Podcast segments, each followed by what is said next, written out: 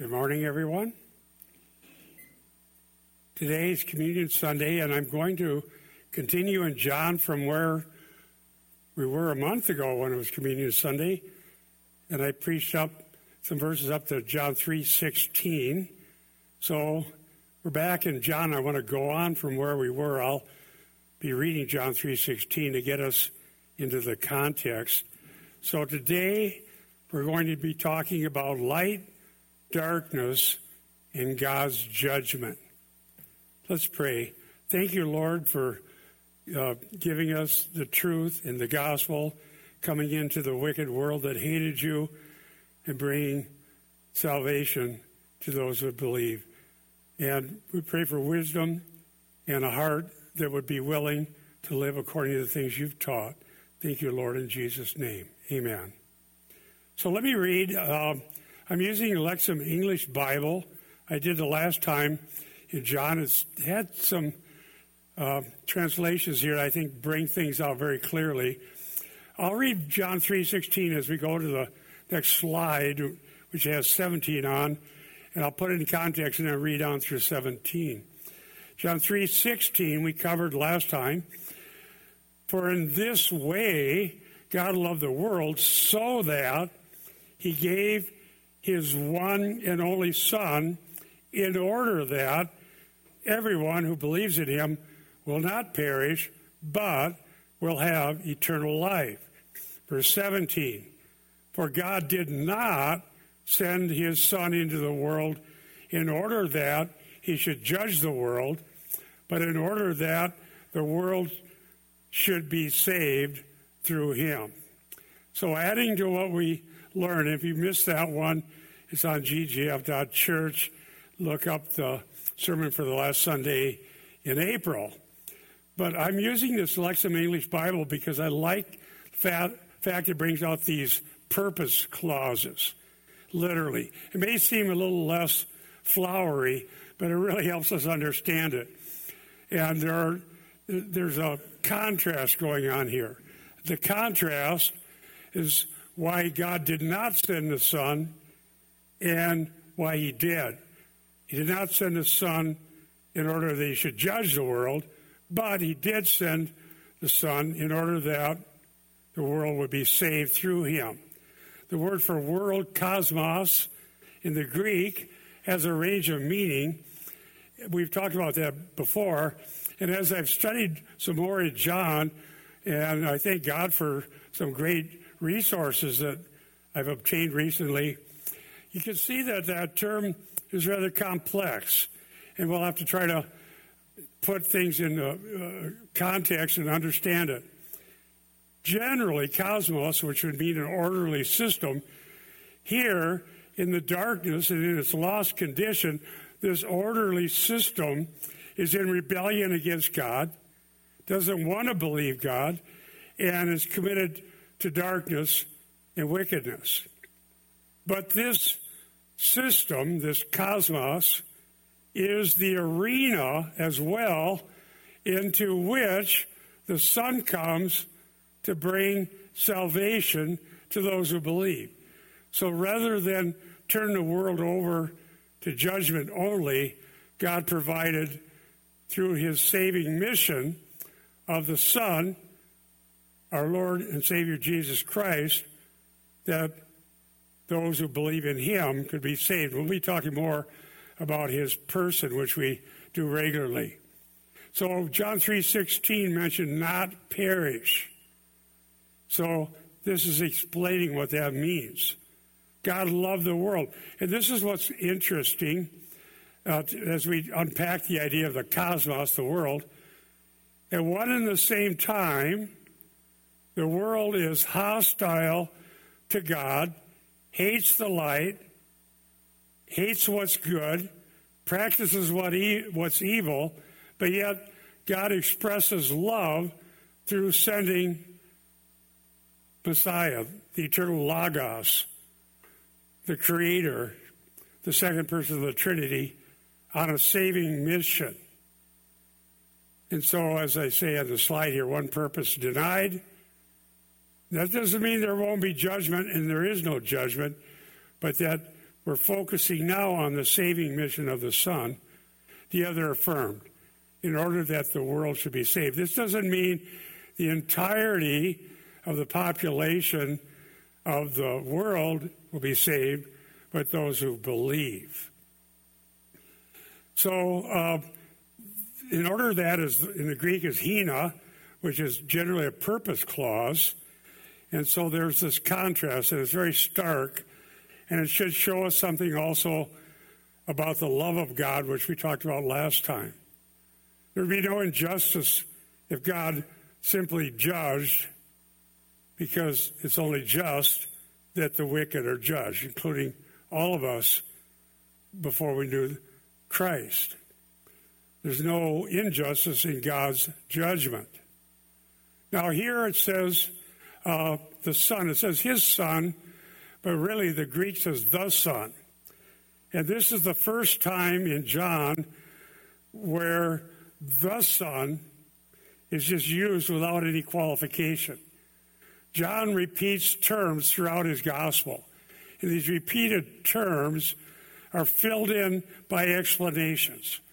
So if we want to know what the Son is, we go back earlier and we find out what only begotten implies and what it means that he pre existed uh, as the very creator and so forth. And we'll do some of that today. But then, as you read through John, when it says the Son, even though this translation kind of drops the ball on that particular one, we know what he's talking about. Everything else is implied. There we learn about the Son.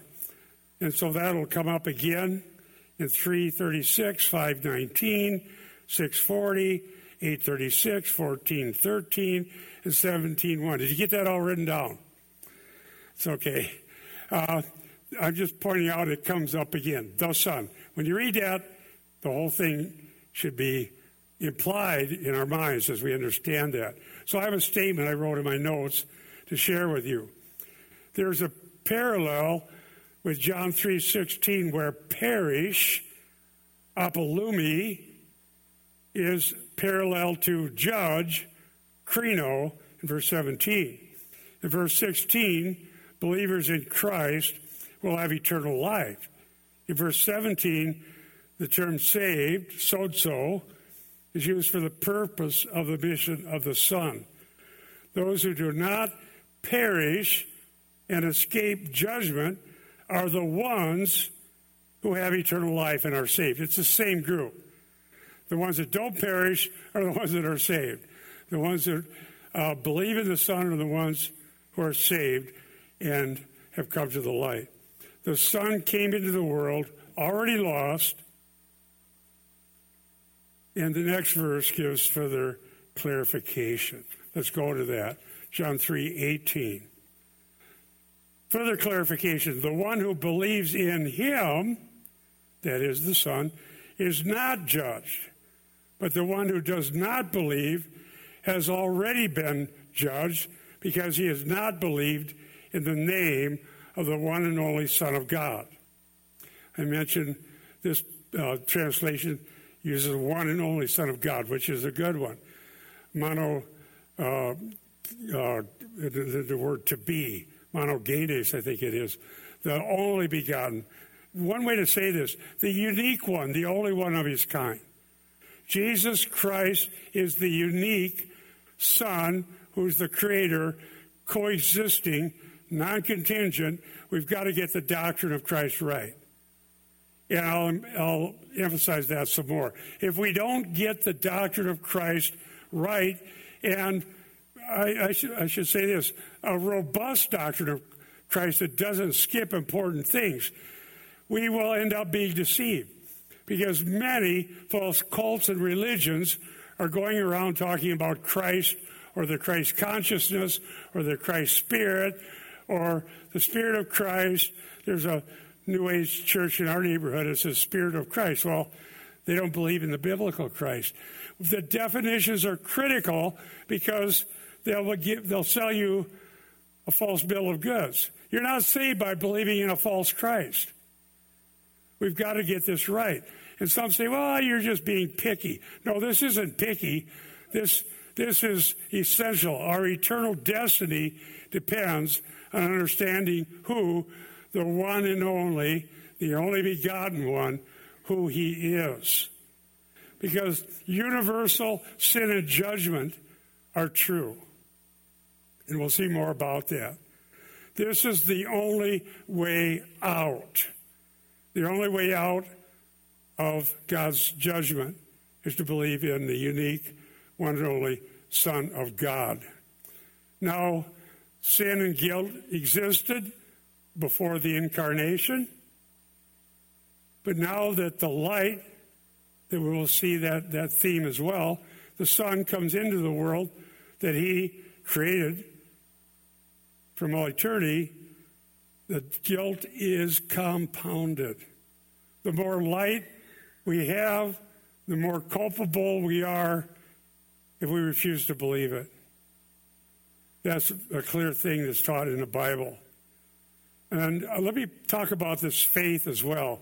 The Greek literally says, the one believing into him. eis, into. The one believing into him. And then it mentions the one and only Son of God as the object of saving faith. This means not having mental assent only that there was a guy named Jesus. Most people have heard about that. But it means Jesus, the, with all of the things that are defined about his person, and John does a very strong uh, doctrine of Christ in his gospel, those things are what we believe into, we trust, we, we will embrace, and this we will cling to and remain in Christ and remain in our faith, even if the world hates us in the process, which it will. Now, I have a statement also that goes with this uh, slide that I wrote. Here, believes in him is antithetically parallel to not believed in the name of the unique one and only Son of God. The implications of the name, I'm going to talk about that too, is more than a designator of a person compared to others, but denotes all that is true of the person as far as character and being.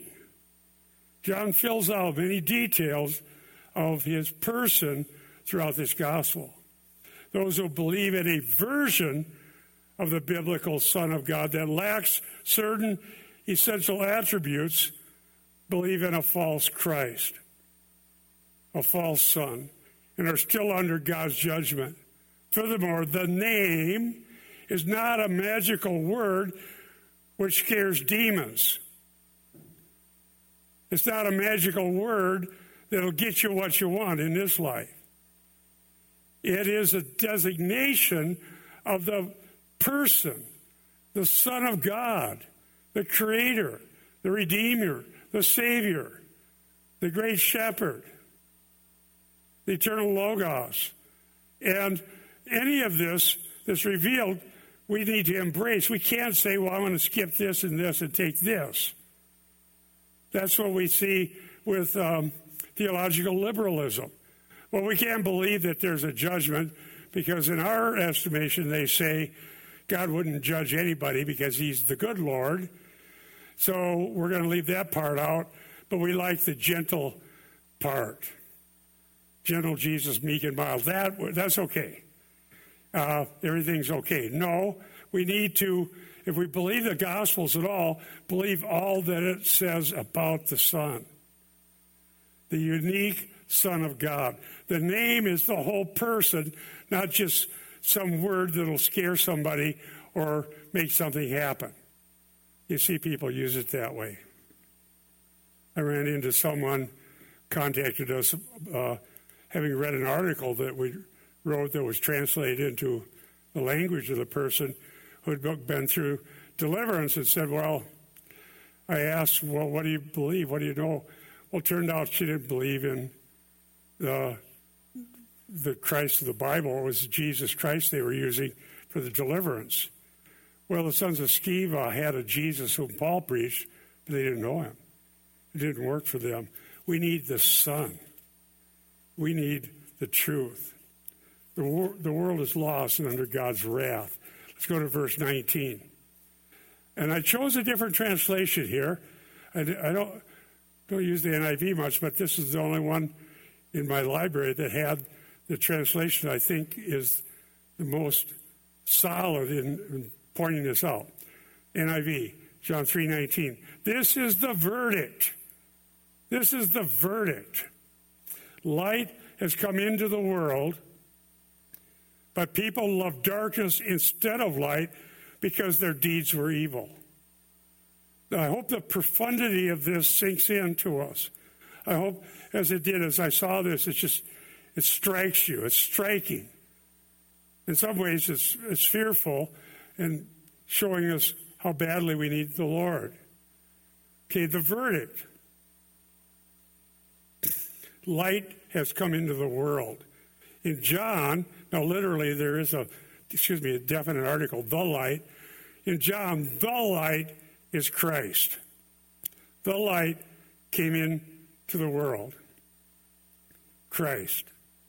Jesus, the only begotten. General revelation, let me explain what I mean by that. All people have general revelation. Paul talks about that in Romans 1. Anyone using the faculties that God gave human beings can see that the world exists because there's a creator. Something eternal exists, or something not eternal, eternal came forth out of nothing. Because of the second law of thermodynamics, entropy, there, you lose energy as time goes on in the system. And so the universe is still here and hasn't died of heat death.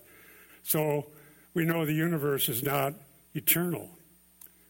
So the explanation for the creation of the visible world that we can all see, the fact that life can exist on the earth, that very tiny factors make life possible, even trace elements like carbon dioxide in parts per million in the atmosphere make the trees green. The trees give off oxygen. People give off carbon dioxide, and we have a livable world even though it's under entropy in the fall. That's general revelation. The pagans can see there has to be a God. And that God has not poured out his wrath yet shows that he's a merciful God.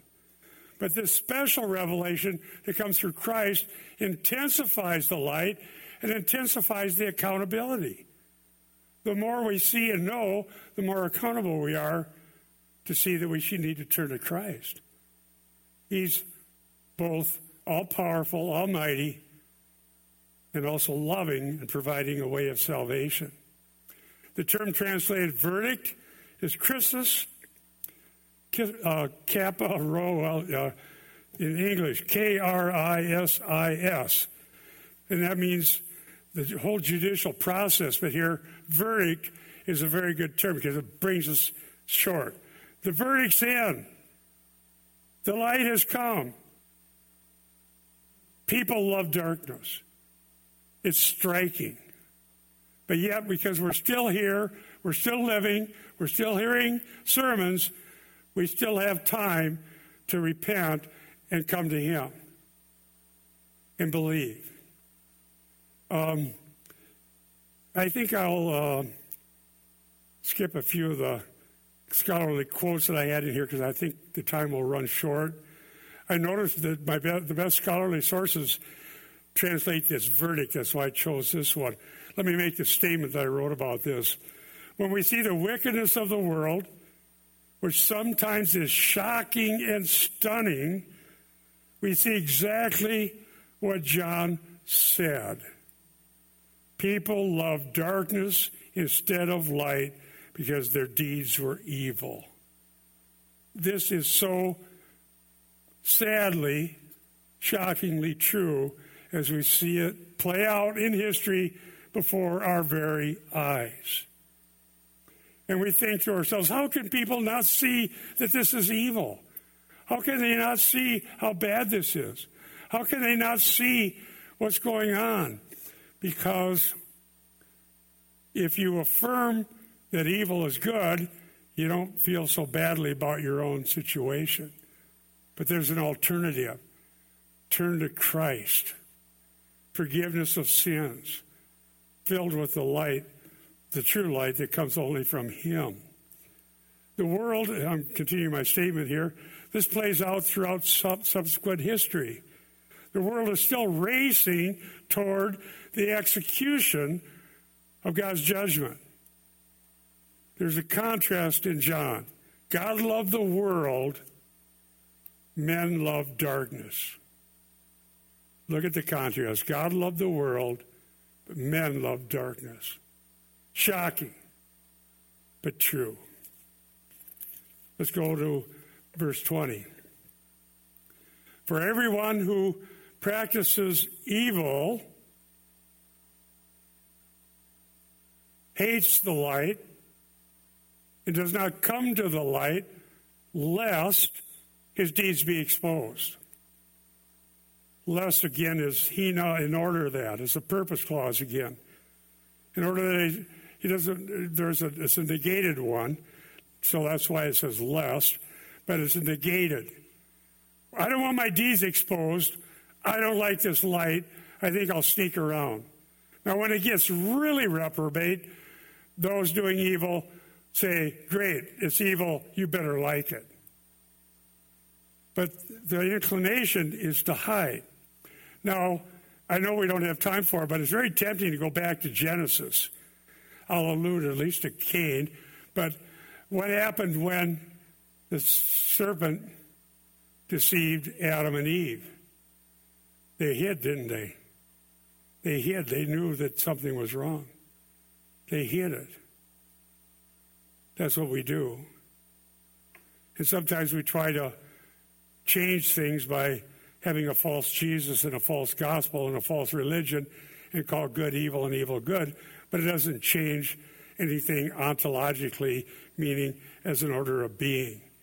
Dr. Edward Klink says the reason the darkness does not recognize the light, 1 5, we'll get to that, by the way, because it hates the light. And its hate is rooted in its pride, says Klink, does not want its deeds exposed. Without the light, darkness feels safe, though in reality it has already been condemned. Verse 18. Dr. Edward Klink, commentaries, thought about exegetical commentary in the New Testament. This is my statement. Those who reject the light brought through the only begotten Son are practicing present active participle evil. And there's a different word for it in this verse, just for, I think, variety. The word phaulos means vile, evil, evil, wicked, foul, corrupt, good for nothing. That's bad. Depraved, worthless. Well, that's an interesting word to use. It kind of covers all the bases, but that's what it says in its context. And people have said before, and I think they're right, practices that are not approved by God are what determine people's theology. Rather than change practices, let's contrive a religion that says that they're not bad anyhow. That's really what uh, we've seen in many cases, but there's a better answer. And it isn't trying to be a better person. It isn't well, I think I'll do less bad things. And it isn't coming to some religious uh, system that says good is evil and evil is good. It's this God is loving. He says, He sent His only begotten Son that whoever believes in Him should not perish. Trust in the Son. God is giving us forgiveness because He poured His wrath out on His Son who bore the penalty. That's the way out. That's the way out. Not a new definition of religion, but a new relationship with God through Jesus Christ. And that is there for those who believe. And what we're asked to believe is not a fairy tale, not a mythological Jesus, not a bizarre religion. We're asked to believe what's called sober, objective truth. We're not believing a lie, we're believing truth. God did create the world, and there's ample evidence for that. I knew that before I was converted. Studying bi- uh, biochemistry at Iowa State University, I was convinced by the complexities of carbon carbon bonding that it was necessary that there was a creator or life could not exist. Verse 21. But the one who practices the truth. Now there's the contrast practicing evil versus practicing the truth. But the one who practices the truth comes to the light in order that his deeds may be revealed that they are done in God. Done in God. And this, uh, the, the grammatical construction here is very interesting. Um, but in the end, God gets the glory because we didn't figure out a better religion. God gave us a gift, and He's at work. In order that, again, Hina, another the purpose clause, okay, the one who practices the truth comes to the light. Once you are converted, redeemed, born of God, we saw that earlier in John 3, suddenly, through the miraculous power of God, those things you used to hate, now you love and you want more of. I want more truth. I want more of the garbage God cleansed out of my life. I want to honor God and have less bad stuff and hypocrisy and crazy stuff that gets into our lives that we don't want. We want more light. But before, when we were lost, we wanted better ways to be in the darkness. God help us. We need to love the light. How does that happen? It's by a work of grace. Uh, just within days after I was converted, I was sitting in a little small church listening to what hymns that I would have thought were hokey the day before. Now I love them. What can wash away my sins? Nothing but the blood of Jesus. Who would sing that? People who know that it's true. People who know that it's true.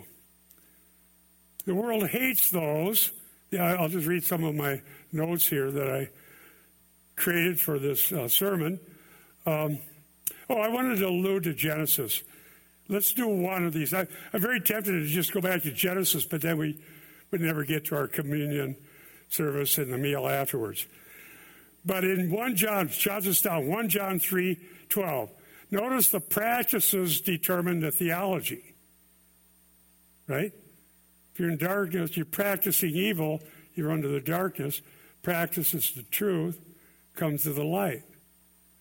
Now look at 1 John 3:12. I'll, I'll read it to you.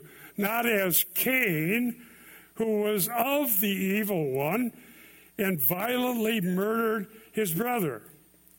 And for what reason did he violently murder him? Because his deeds were evil and the deeds of his brother were righteous. You can go back to the Cain and Abel narrative and see the story of redemption prefigured already God delighted in the offering,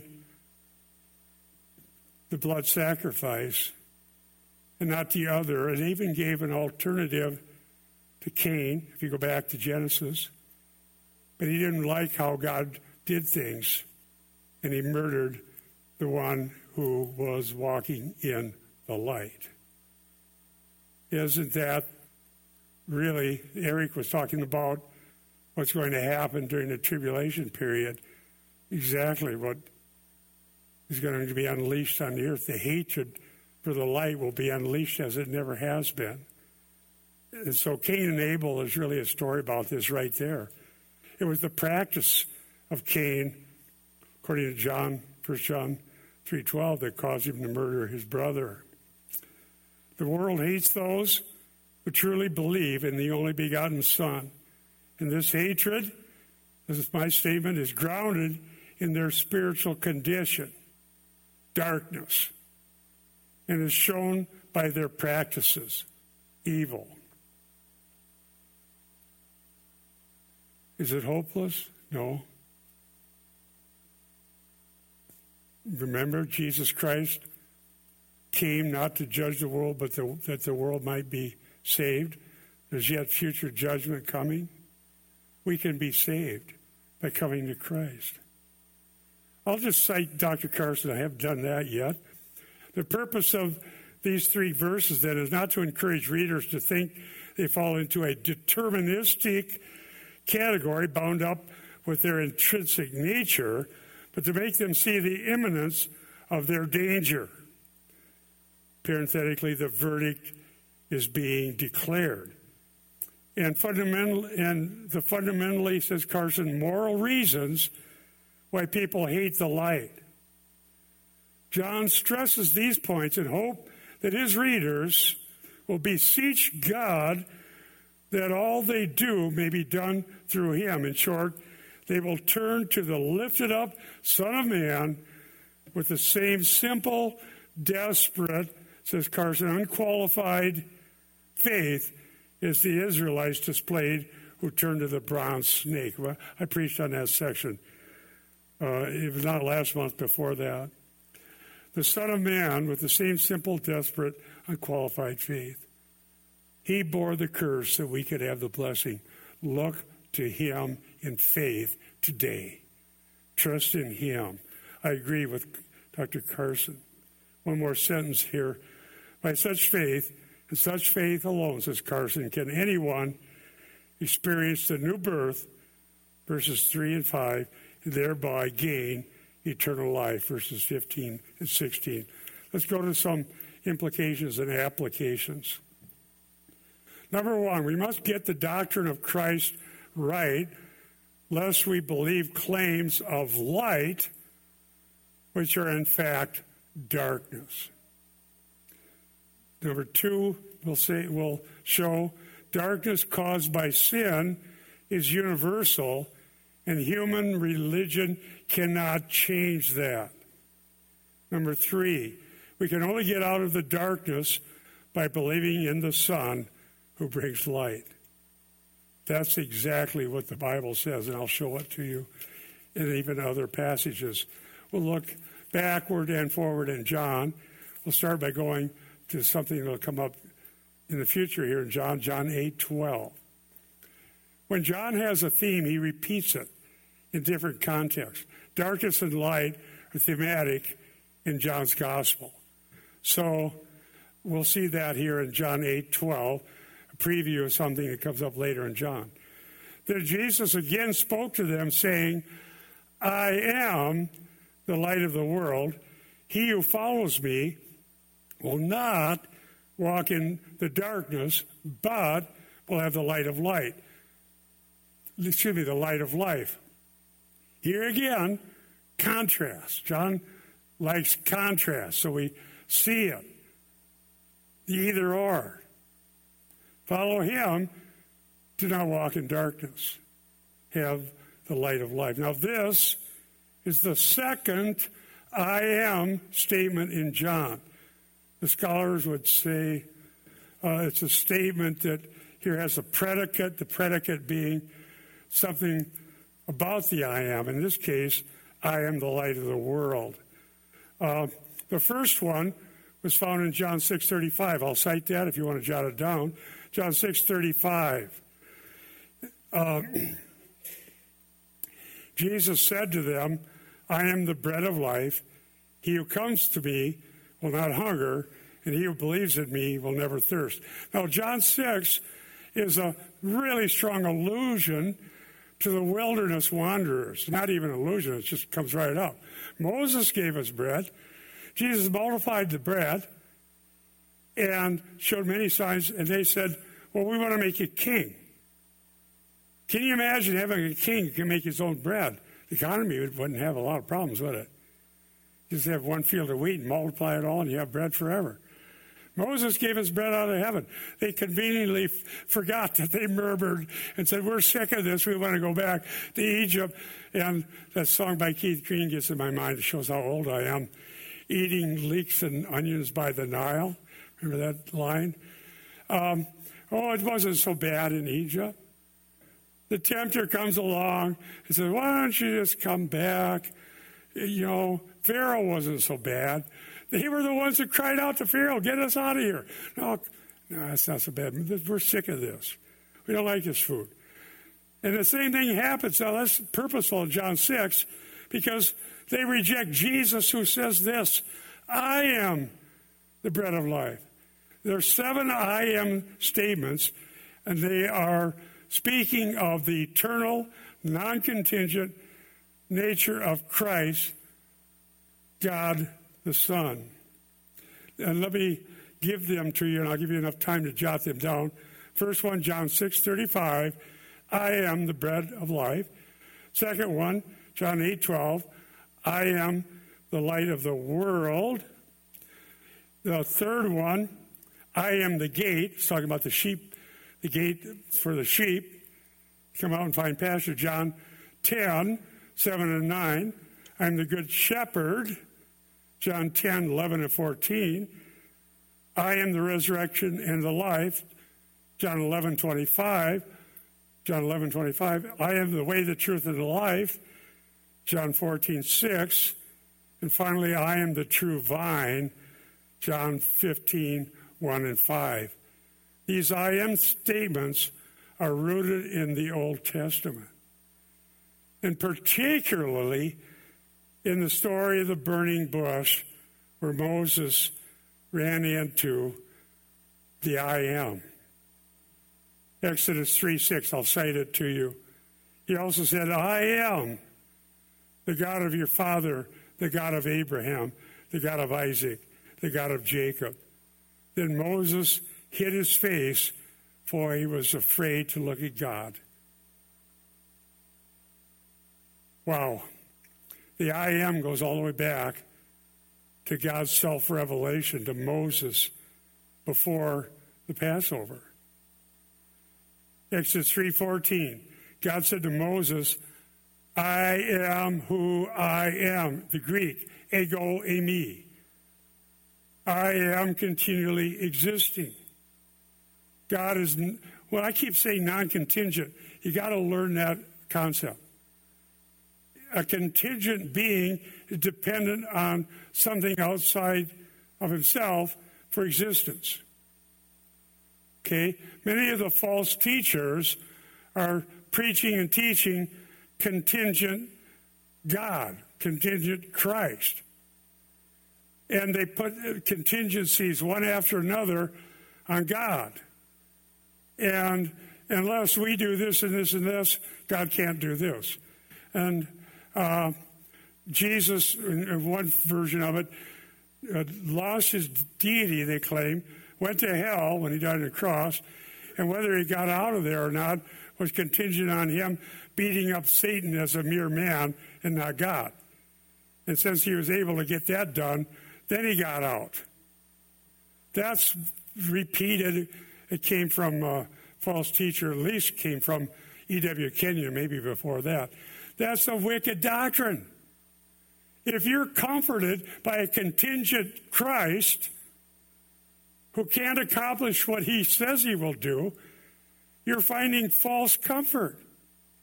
If Christ isn't who he says he is, then what he said he will do may or may not happen. Jehovah Witnesses have a false Christ because they say that he's a created being. There was a time when he was not. The old heresy.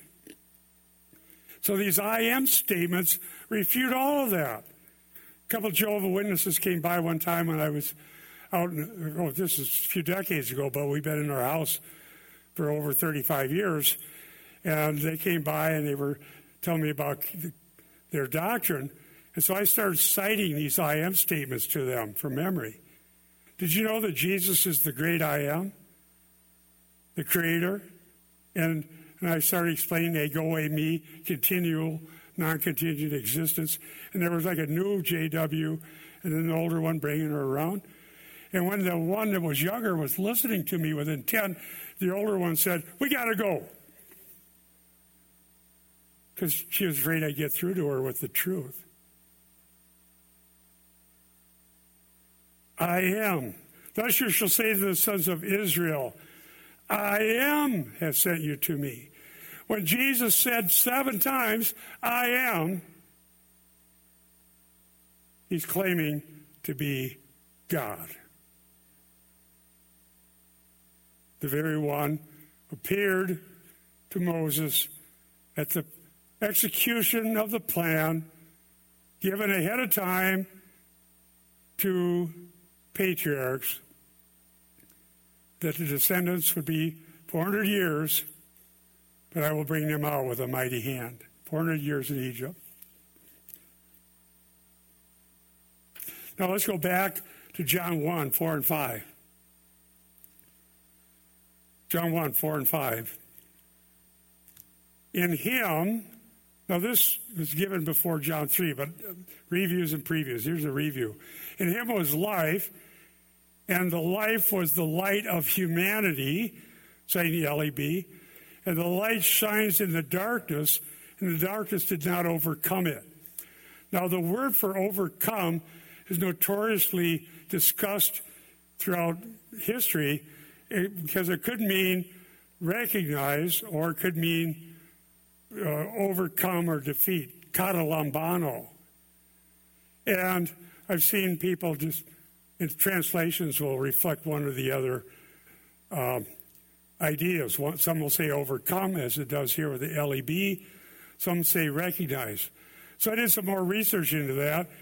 And I think the best reading is this that John is using what one scholar called a planned ambiguity. Because if you keep reading John, you'll find out both are true. They don't recognize, nor could they overcome. Both things will come up, both apply in different ways. Dr. Carson says, and I think that's uh, he's a, he's a good source. D.A. Carson commentary on John, I think in the Pillar series. At least in this verse, John is more interested in the source of the light the life of the Word and its purpose for the human race than the mode or purpose of its dispersal.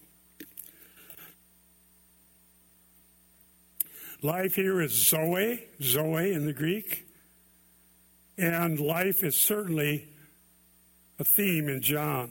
Eternal life, life everlasting, abundant life, life in relationship with God life in which Jesus is the good shepherd who cares for his sheep, life in which we have hope that when we die, we'll go to be with him, that he'll come again, bring us to himself. John 14. There's so much here. This is about creation, redemption, eternal hope, the purposes of God in Christ. The light shines objectively, because God allows history to go on. The verdict's in, but the history's going on. And we get to know what the verdict is. And we have the unique opportunity to flee to Christ before the verdict's executed and be pardoned because he bore the wrath so that we could have forgiveness of sins. He's the creator. If you look one verse before these two, John 1 3 all things came into being through him. And apart from him, not one thing came into being that has come into being. Any creation that we do is using pre existing materials at our disposal. If you're an artist, which I'm not, you're using materials that already exist. If you're an engineer, you're working with things that God already created for us laws of physics, cause and effect, materials, their, their strength, their, the things that we can measure. It's all pre existent. But what came into being through the creation came forth out of nothing.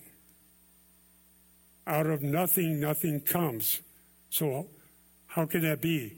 Because God is eternal, from eternity past, eternity future. When we receive eternal life, we still had a starting point. It goes on into the ages, is what the Greek says, into the ages. When it says that God is eternal, there's no beginning and no end. So therefore, we can explain the universe that we see. I'll quote Carson one more time.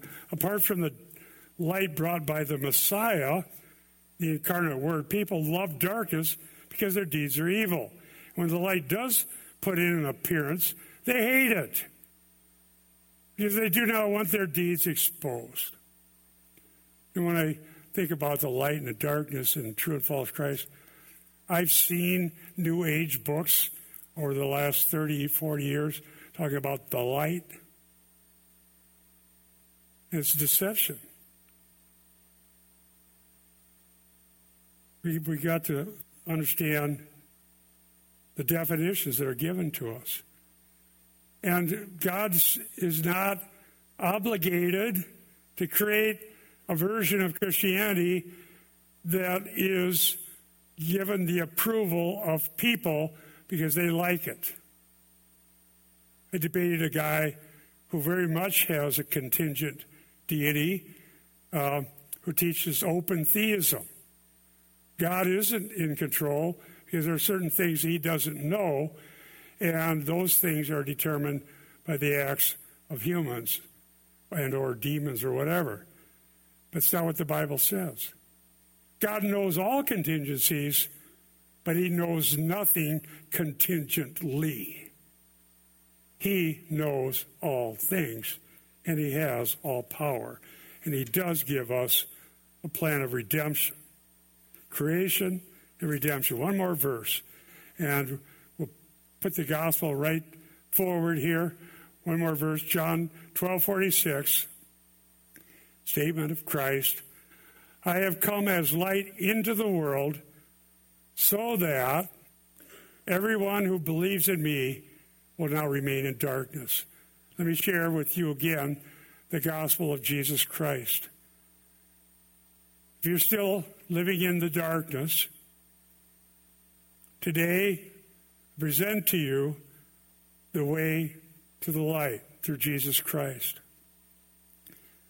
He, the very creator, as we've seen, the eternal one, whose very nature and essence is light, has come into our world.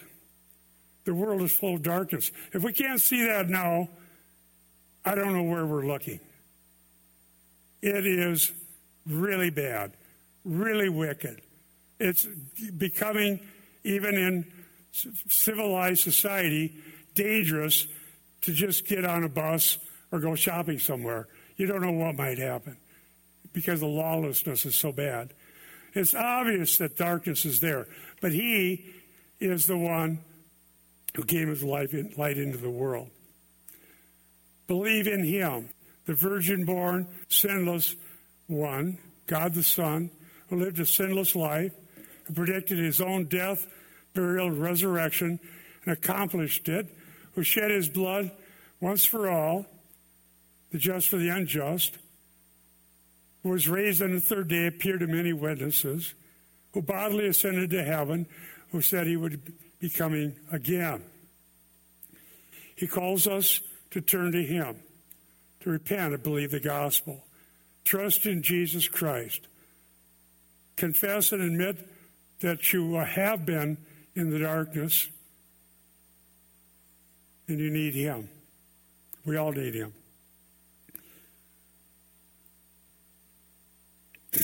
Believe on the Lord Jesus and you will be saved.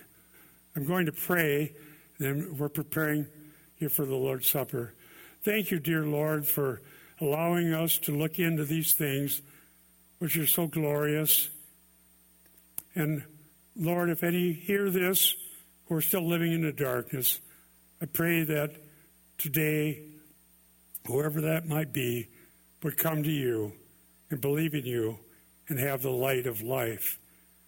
And Lord, as Christians, we pray that you would cleanse any kind of darkness that we would want to cling to out of our lives and help us to love you and serve you in a way that would be pleasing to you.